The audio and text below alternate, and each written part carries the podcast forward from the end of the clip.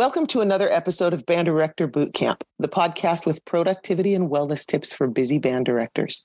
I'm your host, Lesley Moffat, and I'm really grateful to be sharing this platform with you.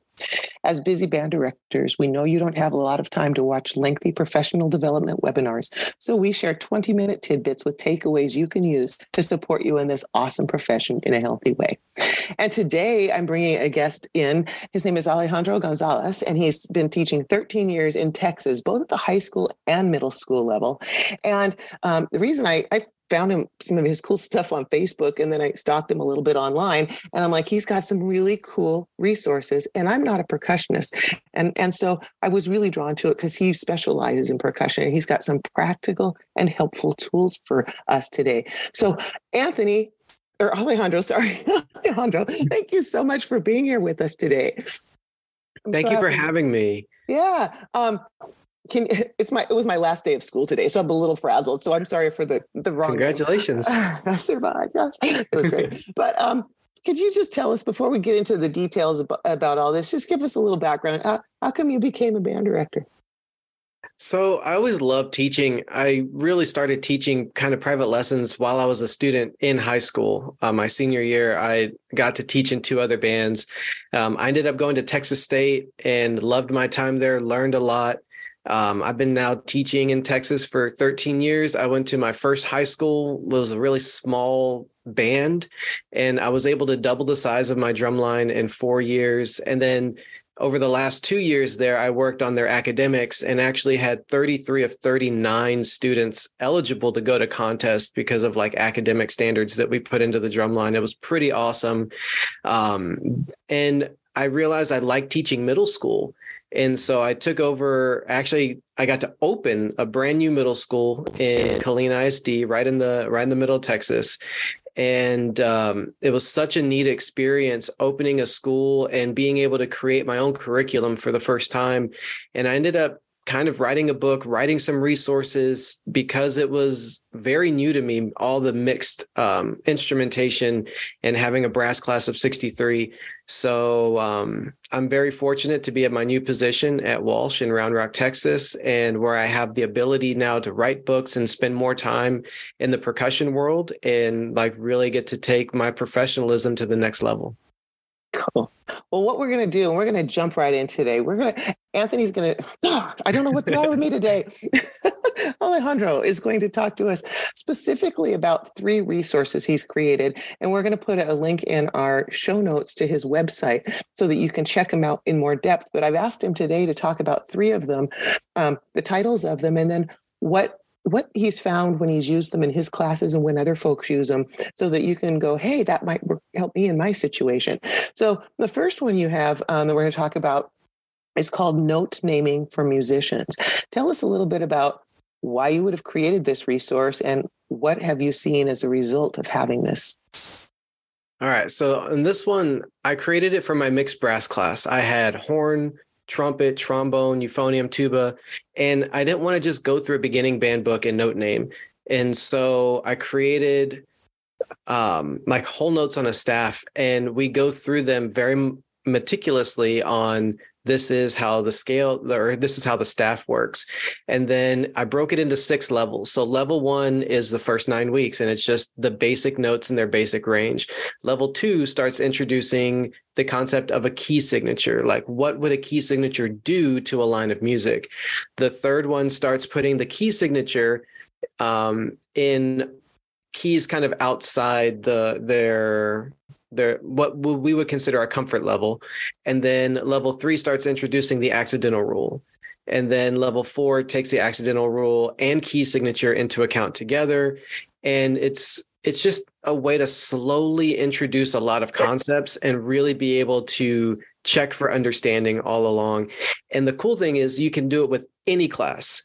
Um, you can do it if you have percussion and horns. You can do it if you have flute and violin.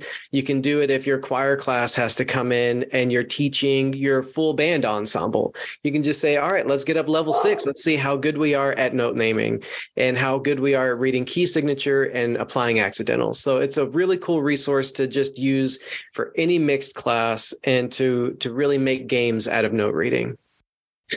Yes, and so many of us can relate because we don't have the luxury of let's just practice with our trumpets today or blah blah blah. And I found mm-hmm. that was really hard you know, as a be- having taught beginning band for the first time this year. So this resource fascinates me in a, a quicker and easier way. It's easier, it sounds like, for everybody than uh, some of the ways we've had to do this.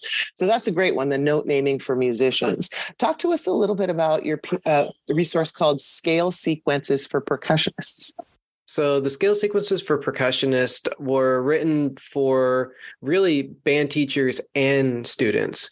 It it helps anybody understand the keyboard aspect of percussion or if you're learning piano or if you're a child learning scales um, i just shared it with somebody recently who they wanted to use it in their elementary class and so um, what it does is it has students you do worksheets where they fill out the keyboard they understand what a whole step half step is a tetrachord they build scales and then after they understand the structure of a scale and they've written it two or three times and they've said it and they've identified shapes then we start to introduce them one at a time. So they'll play like just their tetrachords. Then we add the mini scale and arpeggio, and then we add the full scale going up, and then we add the full scale up and down with the full arpeggio, and then we add some other little things in here. So it's a great way for students to have a resource in sixth grade percussion that keeps them involved all the way through eighth grade percussion because it's it's in it's not possible to finish it all in sixth grade. It's really a three year project,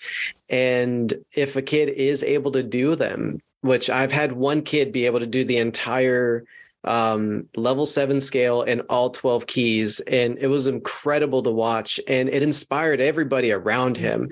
So I'm pretty sure this coming year, I'm going to have about four or five eighth graders that are able to complete them all. That's all it takes is that one kid, and that kid yes. start going, I can do that too. I remember my middle daughter could not get herself to swallow pills when she was a kid. And then she her best friend learned, and she's like, Well, if Barbara can do it, so can I immediately. So yeah, it's incredibly motivating when their peers can do something. Absolutely. All right. And then I want you to talk a little bit about the one that you've also written called 10 Daily Drills for Percussionists. All right, 10 daily drills. This is like my baby. Um, as a middle school percussionist, I was always sitting in the back of the classroom doing nothing for warm ups. The long tones, the articulation control, the note lengths, the tuning after all of that, the and then they would get to scales, but we wouldn't get to play them because we didn't have enough keyboards. Um, so we're just sitting in the back of the classroom doing absolutely nothing for 15 to 20 minutes, getting in trouble for talking. And I know I've walked into a thousand band halls that that same thing happens. It's it's inevitable. Um, but the percussionists, honestly, they can't play during that. Uh, if they attack at the front of the note, well then you get a weird sound like they're going to cover up what the band is doing or your orchestra or anything. Um, so this resource was created to outline one a month. So you're in school kind of for 10 months. Um, one being the first month uh, for us is normally august and then 10 being the last month normally like the first week of june. And there's different tempos and they all come with what are what I wrote as practice tracks.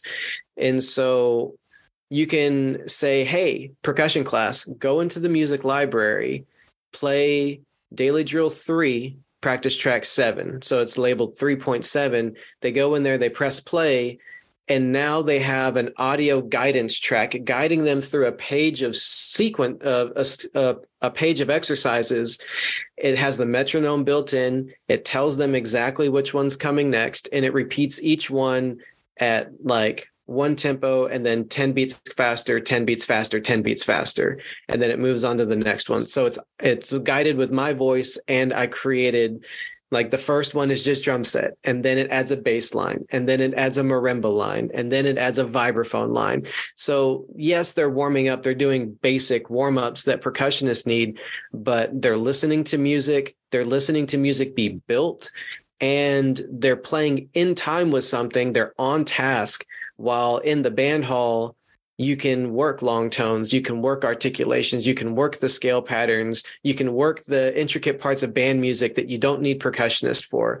Um, a weird thing that I learned to do was I put a Google Meet I, in that room so I could monitor them doing it on their own. And so I got to the point where in my sub non varsity, so you're talking the the best eight and then the best eight and then the next eight, like those sub non varsity, those those um the not the best kids, I could say, hey guys, go do daily drills for number five today.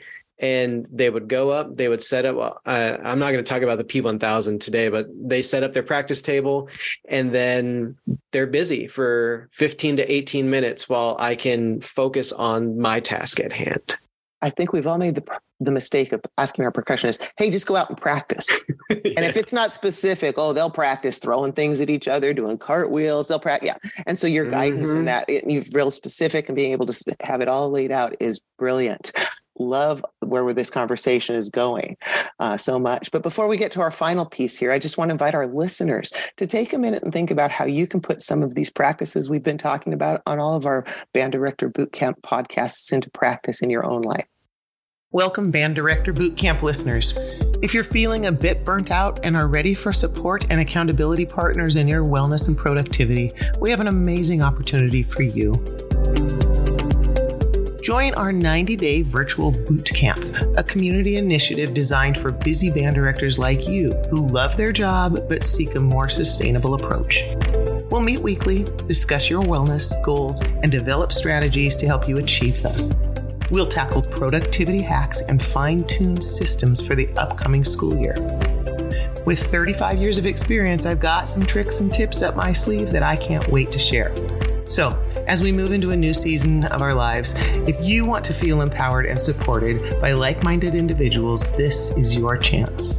Reach out to me at banddirectorbootcamp.com or click on the link in our show notes to schedule a 15 minute call. Let's ensure this is the right fit for you, get you signed up, and embark on this wellness journey together. Because together we rise. All right, we are back with Alejandro Gonzalez um, here, and I like to ask some um, as my last question here, kind of the passing of the baton. Um, you've been teaching now for 13 years, so thinking about that, oh, clearly you love it, or you wouldn't be doing it still, right? A lot of people just don't; they they can't, and so you've figured some things out. Um, and before we get to the pass of the baton, maybe this is even a better question. What do you think if you hadn't if you had seen the need or maybe even hadn't recognized the need for these things and hadn't created the resources and been trying to piecemeal with just what you could get your hands on how do you think your program would be different? Oh. Well i've i kind of i've always pieced things together. Like i've used seven different method books to teach beginners and each of them have something to offer. Um, i i think one of the best things that that maybe I any advice I could offer is that your best curriculum is one that you create yourself.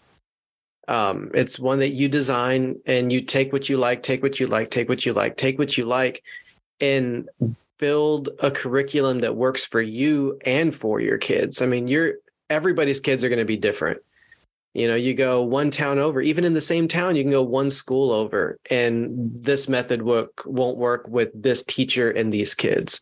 Or between second and third period which you right? In your yes. own same school. But that's the art of teaching mm-hmm. is knowing knowing what to look for knowing what things to consider can your students take their instruments home and practice on a regular basis or not and yeah. so that determines you know what kinds of resources you, you should be using and how fast you can move and I, there's so many things you have to know and, and mm-hmm. you're right and what a powerful statement you know the curriculum we create and i think we all end up doing that as band directors but what you've done is a step beyond that you then said hey i'm going to take you know ideas from all of this and put it into what works here. And you've you've created something now that you can replicate other people can use. And clearly the results are great. I've seen some of your videos. And if you guys um, tell us your website here. We're also going to put it in there but let's say it right now. Um, it's www.aagmuzic.com so it's like aag music with a z yeah.